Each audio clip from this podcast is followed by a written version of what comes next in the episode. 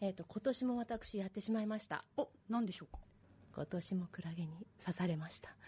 今年もですか？もう風物詩みたいになってますね。そうなのもうね ダメだねこれはね。あのねつい何週間か前に刺されないようにするためによ、海に入ってってそうそうそう網でザブザブやれと。そう。こにいたらいるよって。そのザブザブやってる時にね刺されたらしいんだよね。もうねダメさ。あちゃーそっかうん。であのしかもよ私ね、あの、はい。なんていうのあのラッシュガード。うんうんうん。あの長ズボンみたいな海の中でも履けるやつ持っててね。はい。それを履いてからザブザブやればいいのにあですよね。まあちょっと横着したんですよね。ダメちゃんと対策するならちゃんとやんなきゃダメですよ。なるほど。来年こそは刺されないで過ごしたいと思います。でもお盆過ぎた海は皆さん危ないですので。いやそうですうねん、入らないか入るなら長ズボン履いてからザブザブ作って。私の二の舞にならないようにお気をつけ遊ばせ。はい、まあ私としては今年も松田聖子さんの歌が聴けてとっても満足しておりますけれども、来年は歌わないようにします。お大事にしてください、それではドクタートーコのラジオ診療室今日のテーマは？医師と患者が一緒に判断するということ。というお話です。医師と患者が一緒に判断するということですね。そうですね、はい。医療では治療方針について難しい判断を迫られることが少なくないと思うんですよね、で最近では医療者から提供される情報とあと患者さんの情報を共有した上で話し合いを重ねて意思決定していくっていうプロセスもありますよというお話をしようと思うんですけど、はい。あのご自身とかご家族がね何らかの病気とか怪我にこう対面直面した時にね治療方針を決めるみたいな局面に立たされた経験された方多いかと思うんですけど、うん、そうですね。あのこれまでの放送でお越しいただいた先生方のお話の中にも幾度となくそういったこと出てきましたしあの病気や怪我だけじゃなくて、うん。あの老後の過ごし方いはい。についてもそのようなお話ありましたよね。よくぞ覚えてますね。本当偉いよね。あの判断って一言で言っても、うん。その判断の重さとかねあとどれぐらい時間的余裕があるのかとかによって判断の難しさ難易度は変わってくると思うんですよね。うん確かにそうですよね、うん。あの一刻を争う場合なんかにはもうむしろ我々がに確認する時間がもったいないからもう聞かないで先生が一番いいよと思う方法でお願いしますって思います。でしょ、はい。クラゲに刺されました。すぐなんとかしなきゃみたいなあるじゃないですか、はい。でなんかよく映画とかあの小説で機械がさあの無情にも、うんうん。あなたには命の危険が迫っています。さて治療しますか？みたいな、まあ、バカな質問を投げかけてくるみたいなシチュエーションあるかと思うんですけどあれね一般的に見てバカバカしいぐらい明白な質問だから機械がバカに見えるっていう風刺ですよね、うんまあ、そりゃ治療するでしょうっていう状況でも機械だから形式的質問をしてくるっていう場面ですよね。そうですそうです。で医師がねお医者さんが過去の経験とか状況判断とかと最近の知見なんかも根拠にしていずれにせよこちら側が主観的に医療方針治療方針を決めるっていうやり方には名前がついていてパターナリズムって言いますパターナリズム。そうですねうん日本語では不権主義とか翻訳されることがありますねあ、不権ってあの父の権利っていうことですか？そうですえお父さん決めて？みたいな。そうそうそう、うむ、わしが決めようみたいなね。あのフィーリングはそんな感じですけど実際ね、パターナリズムのパはパパのパ。パターンっていう語源で同じなんですって。そうなんですね。そうそうでただ、まあ、全ての判断が急ぐわけでも、まあ、明確なわけでもね、お父さん決めてでもないわけですよ。で治療の判断っていうのは多くの場合具体的にはやるかやらないかだったり、まあ、右か左かみたいなそんな感じだったりしますよね。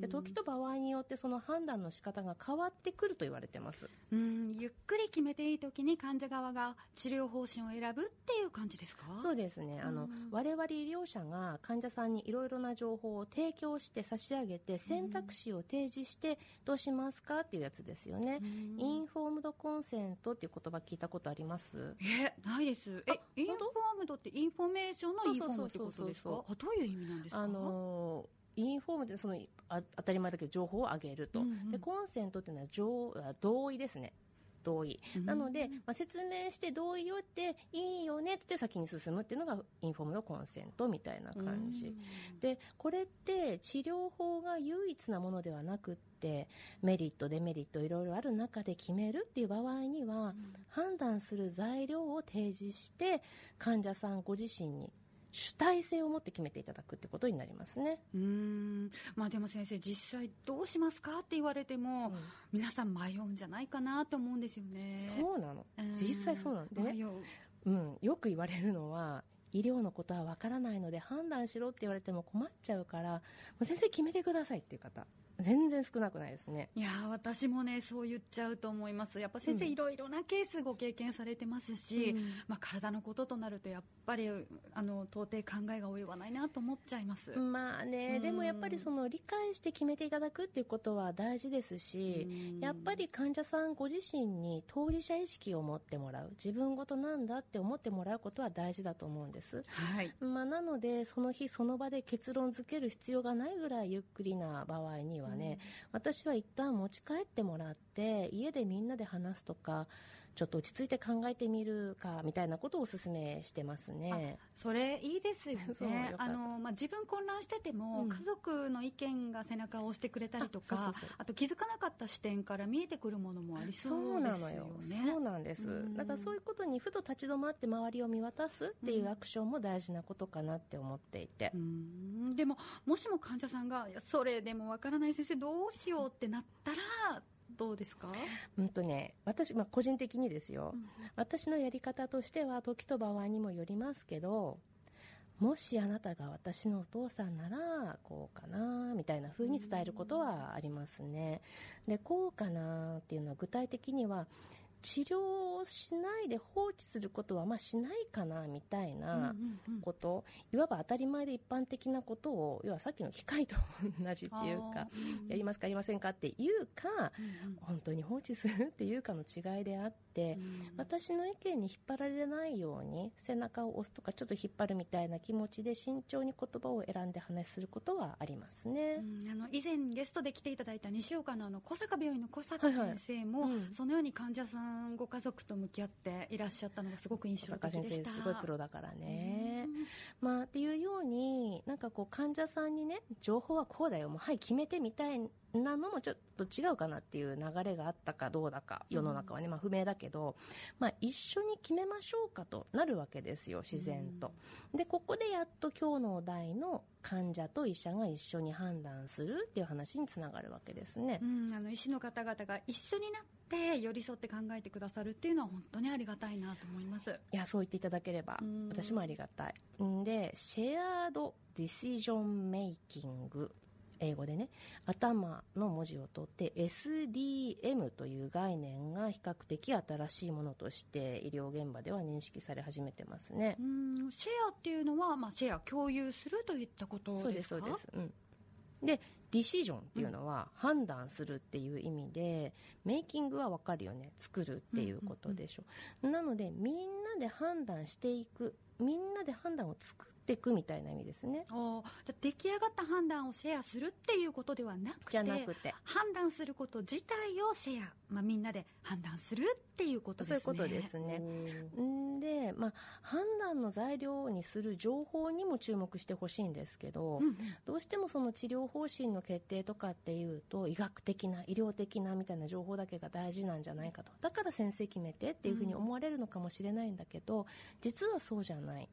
同じ病気で例えば同じ人だったとしても生活環境が違ったらあの判断変わってくることもあるので、患者さんの生活背景とか、まあ、家族とかそういった情報も立派な判断材料の一つですよと認識しましょうということですね。あー体だけじゃなくてその方の性格とか、価値観とか人生の歩みにも寄り添った判断とさすがなるわけそういうことです。ね。そういうことす。ごい合点の仕方だね。そういうこととです。ねで、まあ、私の分野の透析だと、うんうこれね結構シビアですよまず透析をするかどうかっていうところ。腎臓の働きが悪くなってしまって治療が必要になった時の治療を腎代替療法って言いますけどその選択肢を選ぶのは患者さんご自身です。うん腎代替療法っていうのは、まあ、腎臓の腎に、まあ、送り仮名をつけると代替えになる。そうそう他のものに変えるという意味の代替ですね、はいはいはい。それに療法。そうです。まあ、そのどの治療法で腎臓の機能をカバーするか選ぶっていうことなんですね。そうですそうです。あの透析以外にも選択肢があるっていうことですか？そうなんですよ、うん。なんか案外みんなもうすぐ透析みたいな感じになるかもしれない、実はこれはちゃんとこの3つあるんですけどと血液透析含めてちゃんと提示しましょうってことになってますね。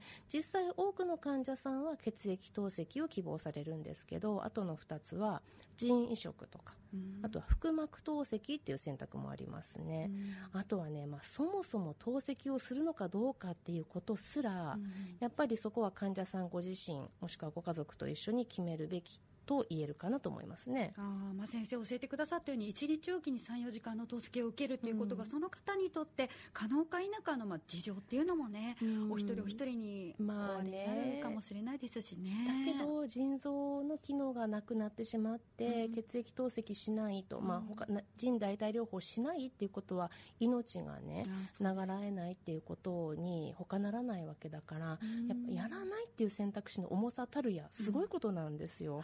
はいそうだからそういったことを本当骨身に染みた状態で考えてくれないといけないっていうことなんですよね。で透析に限ったことじゃないんですけどこうした治療の選択はかなり患者さんとご家族の人生においてクリティカルなことが間違いないのではいこうしたシェアードディシジョンメイキングみたいな考え方の工夫みたいなものが進むことでより多くの方に良い医療が届けばというふうに思ってます。今日は医師と患者が一緒に判断するということというお話でした。